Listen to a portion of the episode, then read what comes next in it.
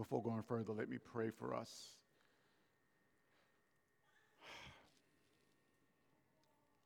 Spirit of the living God, I pray that you would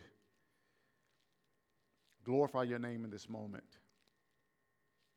Make our hearts attentive to what your word says, that we would be true disciples of the Lord Jesus Christ, making much of you, being salt and light in this world. We do ask this in the name of the Lord Jesus Christ. We do pray.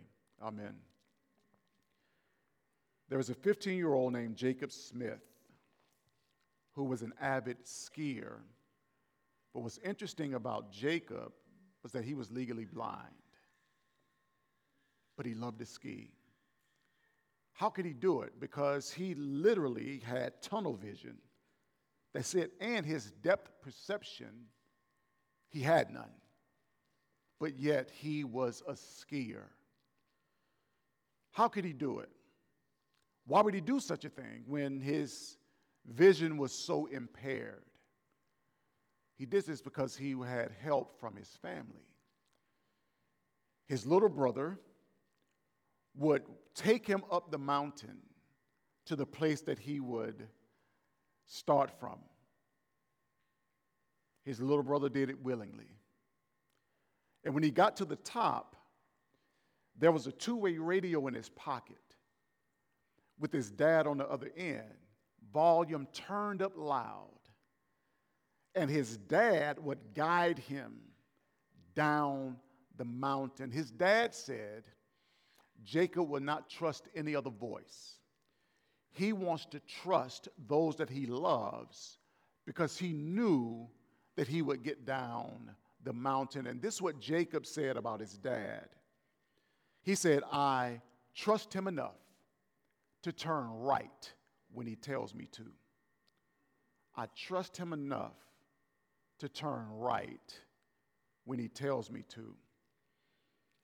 Jacob obeyed his father because he trusted him. He knew him. His father knew him. He knew that he could trust his voice. So, my question for you and I this morning are we willing to trust the voice of God that is given us in Scripture, to trust and obey. Notice the way in which I said it trust and obey.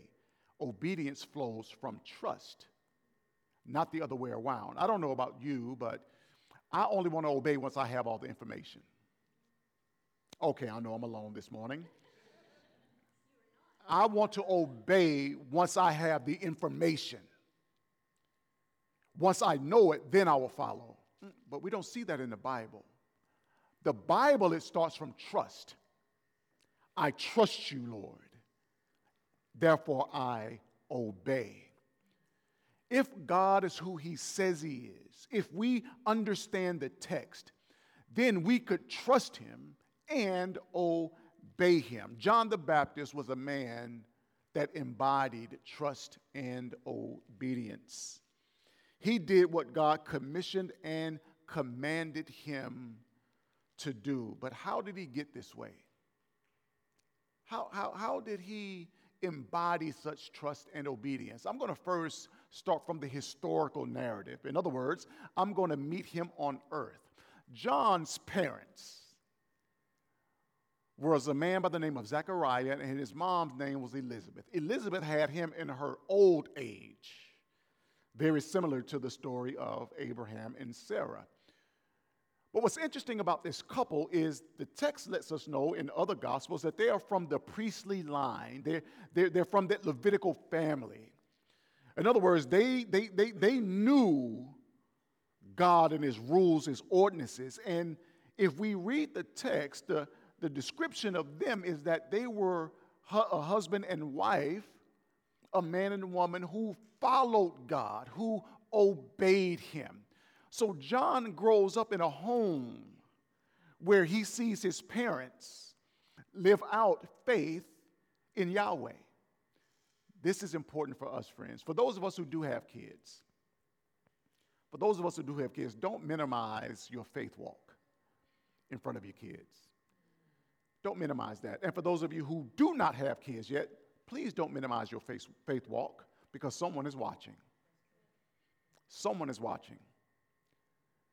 Do you obey him? Right? And I often think about this. Russell thinks about this because I grew up in a context where all I had to do was just confess with my mouth. I said, I'm a Christian, and that was enough. I had no intention of obeying.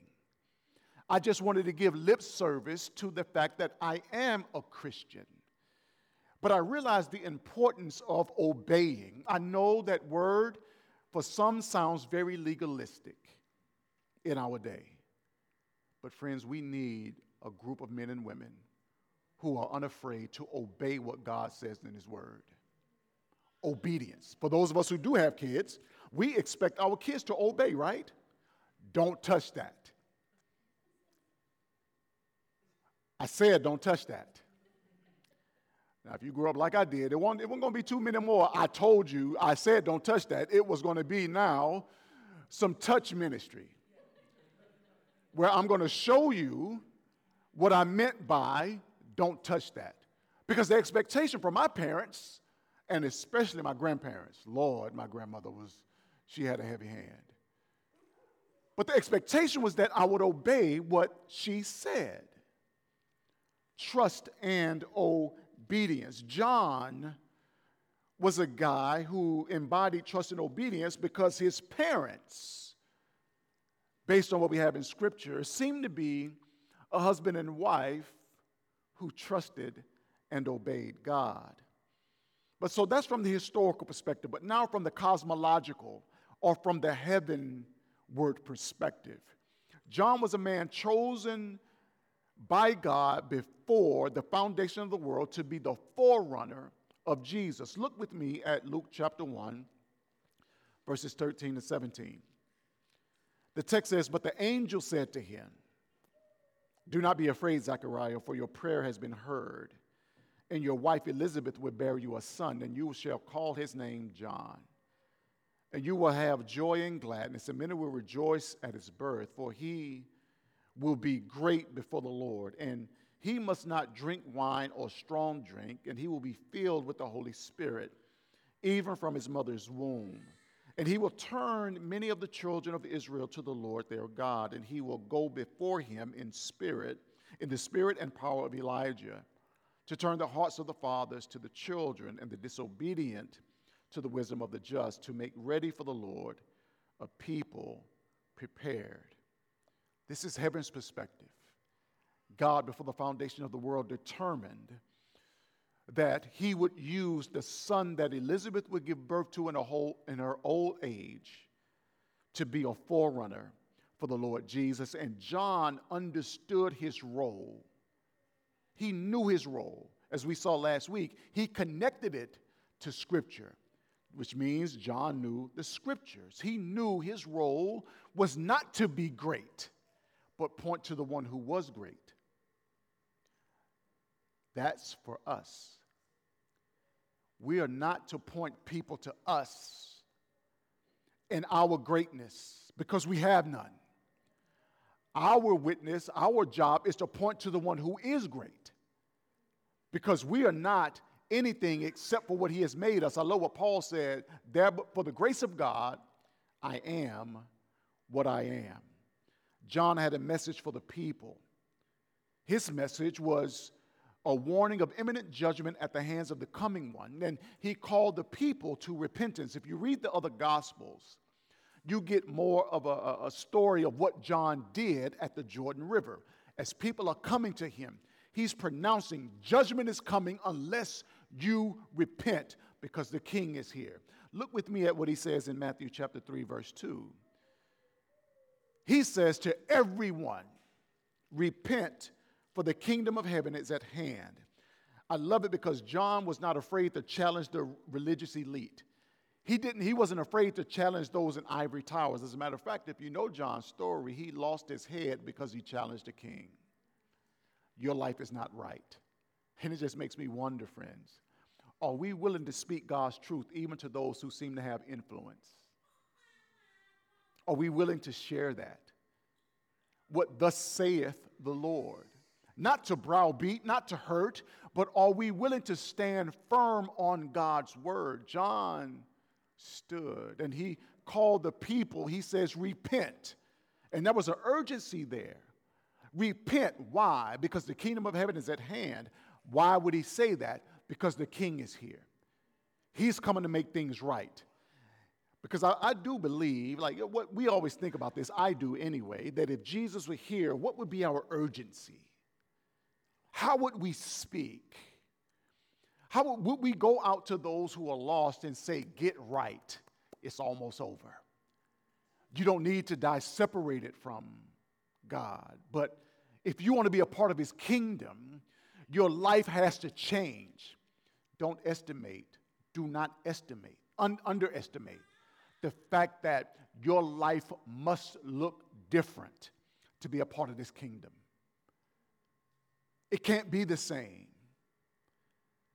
You can't go living like I'm just enjoying myself. Oh, he will accept me because he loves me. Yes, he loves you, but because he loves you, he must hate sin also. And sin would not be a part of his kingdom. So John says to the people, Repent, for the kingdom of heaven is at hand. So in our text, here are the two things I would like for us to notice this morning. The first thing I want us to see is John's witness to the Lamb of God in verses 29 to 31. John's witness to the Lamb of God. And the last thing I want us to see is the Spirit's witness to the Son of God, verses 32 to 34. John's witness to the Lamb of God. Finally, the Spirit's witness to the Son of God. So let's begin with John's witness to the Lamb of God in verses 29 to 31. The text begins in verse 29 by saying, the next day. The next day. Mm, but what is he referring to? If we, we, we saw last week, for those who were here, John began his witness to those in the religious elite, men who were of the Pharisees who had come, sent by others to come and question John about who he actually was. And then the text says, the next day, the next day, John had a message that was just not for the religious elite, but it was also for the common folk. In other words, this message John had was for everyone. I love it. The gospel is just not for those sitting in ivory, ivory towers, for those in Washington, D.C. It's not for those in, in, state capitals. The, the gospel is for every person, the person living from check to check, the person who is struggling day in and day out. The gospel is for them as well. John's message was for everyone. But John lets us know that Jesus is on the scene because John sees him. Now, John recognized that he was not the one, that one coming after him was greater. But as we see in the text, John's voice was still needed. Jesus is on the scene, but John still had something to say. And he did this by saying, Behold the Lamb of God. He's talking to the people now. He's pointing them away from himself, and he says, Behold the Lamb of God who takes away the sin of the world. Jesus here is shown in connection with the removal of sin, taking it away. Jesus is God. He's the second person of the Trinity, the Son of God. But the Bible also lets us know that God the Father was in Christ reconciling the world to himself.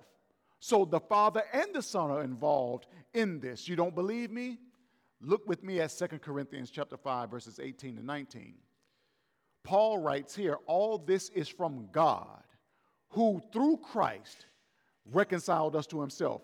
Who was, who was reconciling us to himself? Y'all can talk to me, class. Who was reconciling us to himself? God. The Bible says this, not Russell, but God, who through Christ reconciled us to himself and gave us the ministry of reconciliation. That is, in Christ, God was reconciling the world to himself. This is why Jesus came. God's doing some reconciling work. This is why Jesus came. And this is what John was witnessing to. What does the Lamb of God point us to? this language, the Lamb of God, referring to a human as a lamb. It speaks of the person, ministry, and death of the Lord Jesus for the reconciliation of the world to God. Now, for those of us who are, are getting our Bibles and we read, this should bring to mind things like the Passover lamb, as well as all of the Old Testament image of sacrifice. Now, if you read in the Old Testament, you would see that every day that a lamb that was sacrificed, an animal had to be killed. And for those of you who like to deal with that stuff, who, who, who raise up your own animals and kill, the Jews did this every day. And so you, this can be messy, blood everywhere, weird sounds, knife to throat, blood being drained. I saw, and I, this I digress, I saw one hog killing in my life. And it was a spectacle.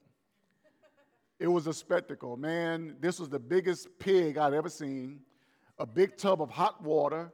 That pig was shot, dropped in this hot water to get the hair off of him, and I promise you, they didn't waste one part of this pig. All of it. Now, this was just one pig I saw.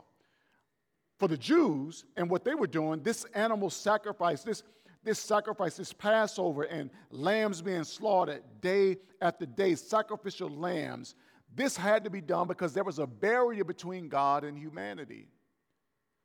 And so God has always provided a way for the barrier between him and humans to be taken away so that there could be reconciliation between the two. But there had something had to die in order for there to be reconciliation. This lamb that John is pointing to, this lamb who would die would be that substitute be that way that there would be reconciliation between God and man. For the Jew, this brings to mind what took place in Genesis chapter 22, verses 7 to 8. Look at it with me. The text says, And Isaac said to his father Abraham, My father. And he said, Here I am, my son.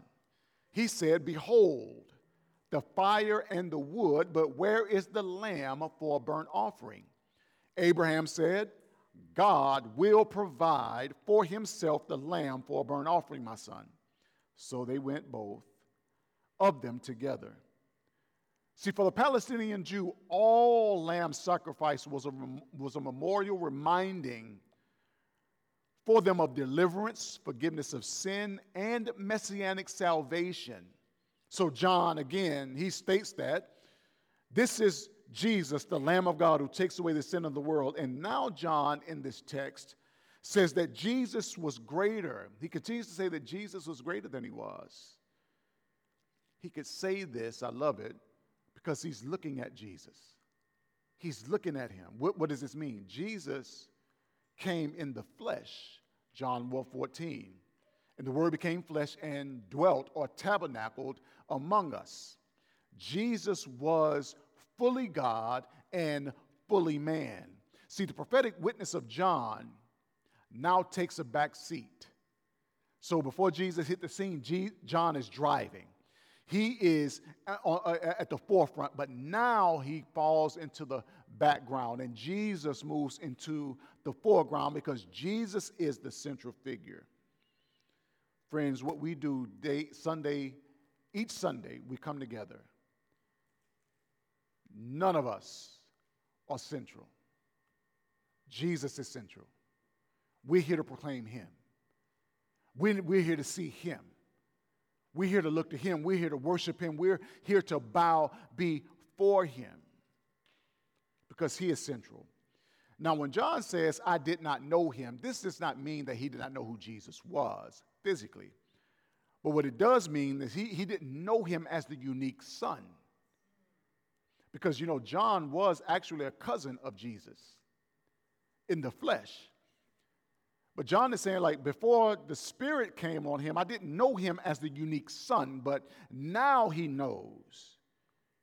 But this is why John came. He came so that this unique son would be revealed to Israel. And John was a faithful witness to the Lord Jesus. Now, how was Jesus revealed to all of Israel? If we read other Gospels, he was revealed by baptism. Baptism with water. John's baptism served as a sign of the one to come. Look at me, look with me at Matthew chapter 3, verses 13 to 15. The text says, Then Jesus came from Galilee to the Jordan to John to be baptized by him. John would have prevented him, saying, I need to be baptized by you, and do you come to me? Jesus answered him, Let it be so now, for thus it is fitting for us to fulfill all righteousness. Then he consented. Like John's obedience, Jesus was obedient by being baptized because this was God's will. Why would Jesus need to be baptized? Well, this baptism validated the ministry and witness of John. John was doing what he was called to do, it validated John's ministry. Also, when Jesus came for baptism, he didn't come as one who needed forgiveness. When we, bapt- when we get baptized, we are acknowledging that we need to be forgiven, not Jesus. He is the Messiah. And as the Messiah, he was the representative of the people before God. Therefore, in his baptism, Jesus identified with sinners awaiting for the kingdom of God. In other words, I love this. Jesus saying, Yes, I'm God, but I connect with those I created. I'm like them, yet without sin. So he's our representative, just as Adam was our representative with sin. Jesus is now the representative for humanity. He is the Lamb of God who takes away the sin of the world. He did this, friends, for you and for me. There was a true story told of a husband and wife who got caught in a severe storm, a hailstorm. Hail is big as baseballs, and it's coming down hard. The husband realized he needed to do something. I need to protect my wife. So he draped himself over his wife, allowing himself to be hit so that she would not be hit. But the hail's coming down harder. His wife is looking at him, noticing blood coming from his head and his ears. He's being pulverized, so much so that he ultimately lost strength and just kind of fell on her. They hit the ground, but where was his position? He's still over her while the hail is coming down on him. Once the storm was over, the news station picked up this story and they went to the wife and they asked her about what happened. And she said these words She says, Every time I look at the scars, I love him more because he sacrificed himself for me.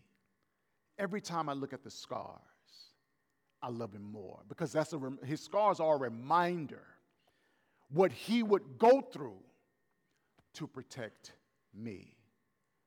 Friends, when we get to heaven, it's only going to be one there that has scars, and it won't be you and me. It'll be the Lord Jesus. The Bible lets us know that he still has scars in his hand, scars in his side, scars in his feet as a reminder of what he went through for you and me. And when we look upon those scars, what would be our response? Our response in heaven would be to worship, to thank you, Lord Jesus, that you did that for me. I don't know about you guys, but when we partake of communion, when we talk about the crucifixion, do you see yourself at the scene? Do you see yourself at the cross? And do you see the Lord Jesus on the cross looking at you saying, It's because I love you? It's because I love you. I did this for you. Not to shame us, but to just show how much he loves us because he stood between God's wrath and judgment that was headed our way. There's no way we could stop that freight train that was coming. That freight train of wrath and judgment.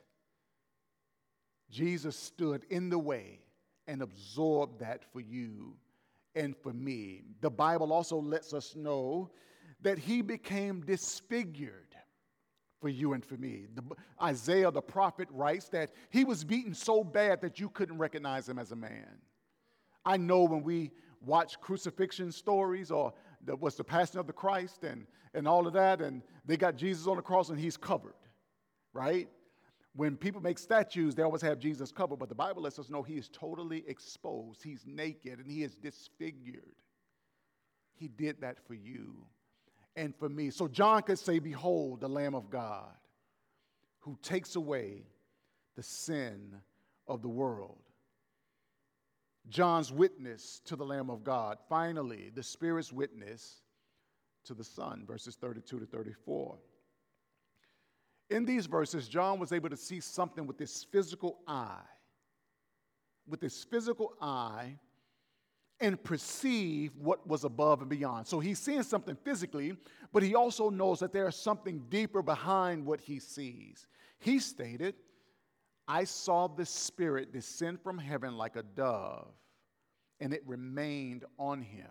What does this phrase mean, like a dove? I don't know if you've ever thought about this, but I do. I was like, man, did a dove fall out the sky? Was it a physical dove that John saw? It doesn't mean that. What it does mean is that the Spirit descended like one in some sort of bodily representation. But it reminded John not of a dove that he's physically seeing, but he descended like a dove.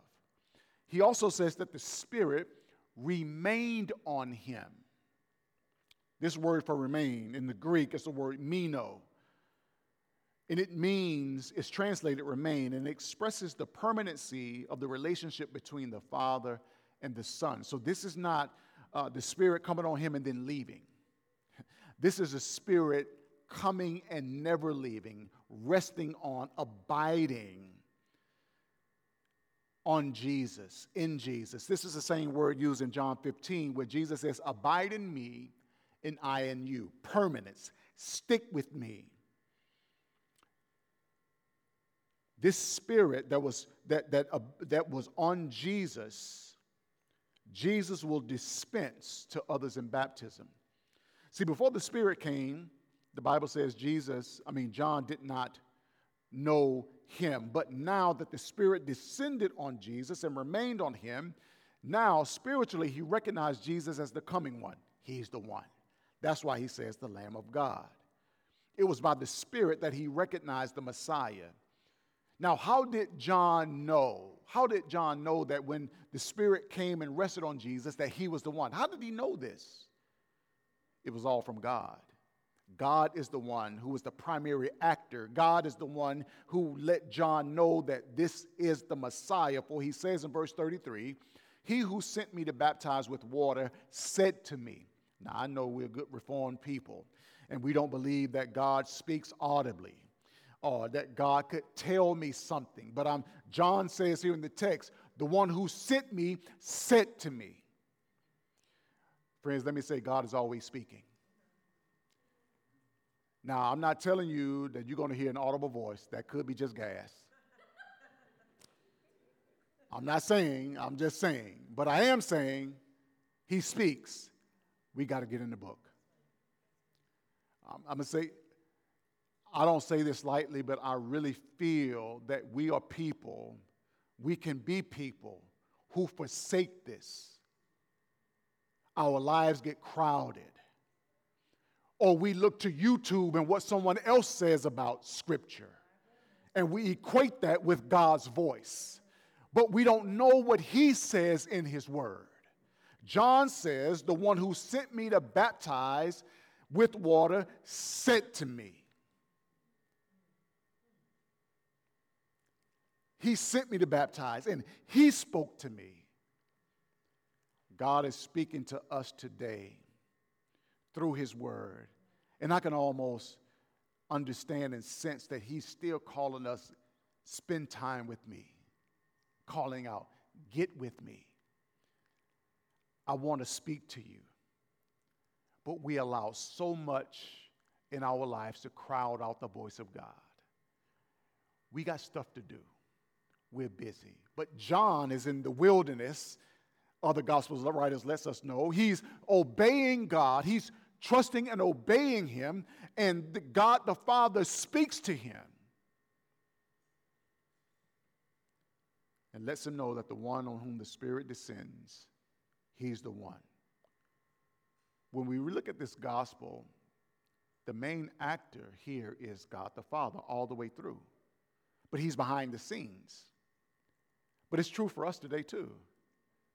Who's the behind the scenes actor in this thing called life?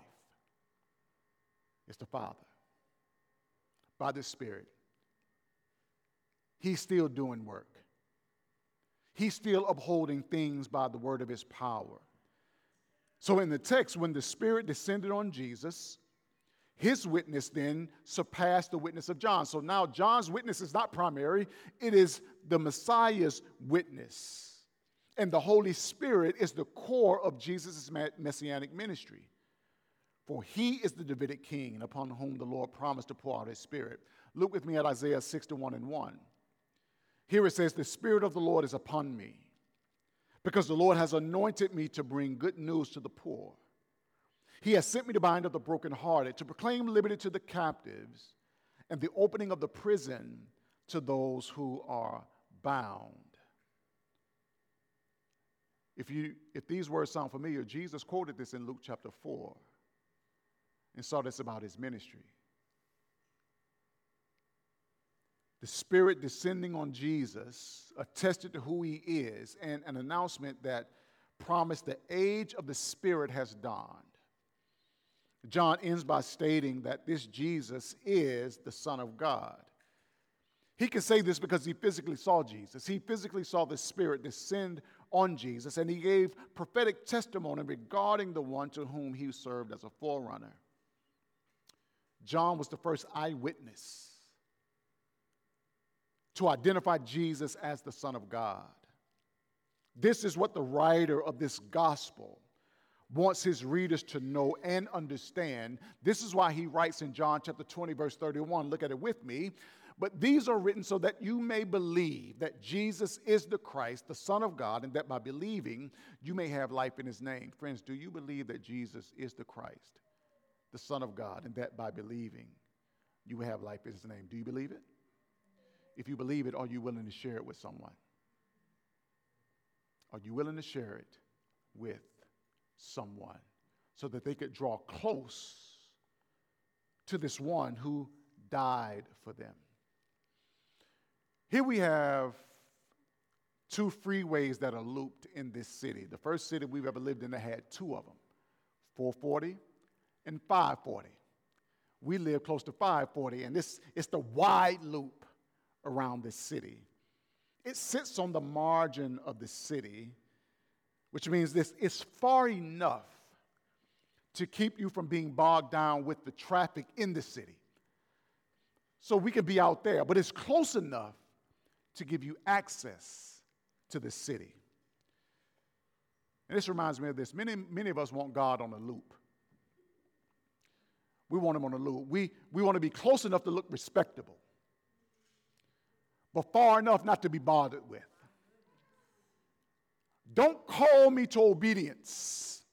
Don't call me into this thing called living the Christian life. I'm good. That's for someone else. So we want to hang out on the loop instead of getting close to where God is at work. See, God doesn't want to be on the loop but in the middle, central to our lives. And I'm, I'm, I'm going to ask myself, Russell, do you often keep God on the loop? And I would like for you to ask that question. Do you often keep him on a loop? Don't ask too much of me, Jesus. I'm good right here. See, as the church, we narrate God to the world, as John witnessed to the world of Jesus. And like John, we don't call attention to ourselves, but we are servants. Some translations say slaves of the Lord Jesus Christ. Finally, when the Son arrived, if you notice in the text, the Father and the Spirit were there. What am I getting at? We serve a Trinitarian God. No, you will not see the word Trinity in the Bible, but it's a way for us to express it God the Father, God the Son, and God the Holy Spirit, the Trinity. God the Father is not God the Son. The Son is not the Father. The Spirit is not the Father nor the Son. They are distinct, yet one. I can't explain it. My head hurts. The closest, as my wife reminded me, this is the best illustration I, I have. One times one times one equals what? Each one, each number one is distinct. Yet when they are multiplied, it all equals what? Again, I don't know how to explain it, except we have a God who is three in one. This is who we serve. When we pray as a church, we pray to the Father through the Son by the power of the Spirit. When we serve, we serve by the power of the Spirit through the Son for the glory of God the Father. The message we have is Christ crucified. In Jesus, we not only have a brother, we not only have a big brother, but we have a high priest through whom God is accessed and sin atoned for. Let's pray. Father, we do thank you. Uh, we thank you for John's witness to the Lord Jesus. We thank you, Holy Spirit, for your witness to the Lord Jesus by descending on him, by empowering and energizing him for the ministry that he came to fulfill, and he fulfilled it. And we're at that point in our service where we celebrate and worship and think about the Lord Jesus and what he did for us on the cross. And so I thank you for your word, Lord Jesus, and I, I pray that as we prepare to worship you through communion, that we would be attentive to you, that we would realize that you died for us, your body broken. You shed your blood for us poured out for the sins of many. And it's only through you, Lord Jesus, that we could be saved. So, Lord, we thank you and we bless you. It's in Christ's name. Amen.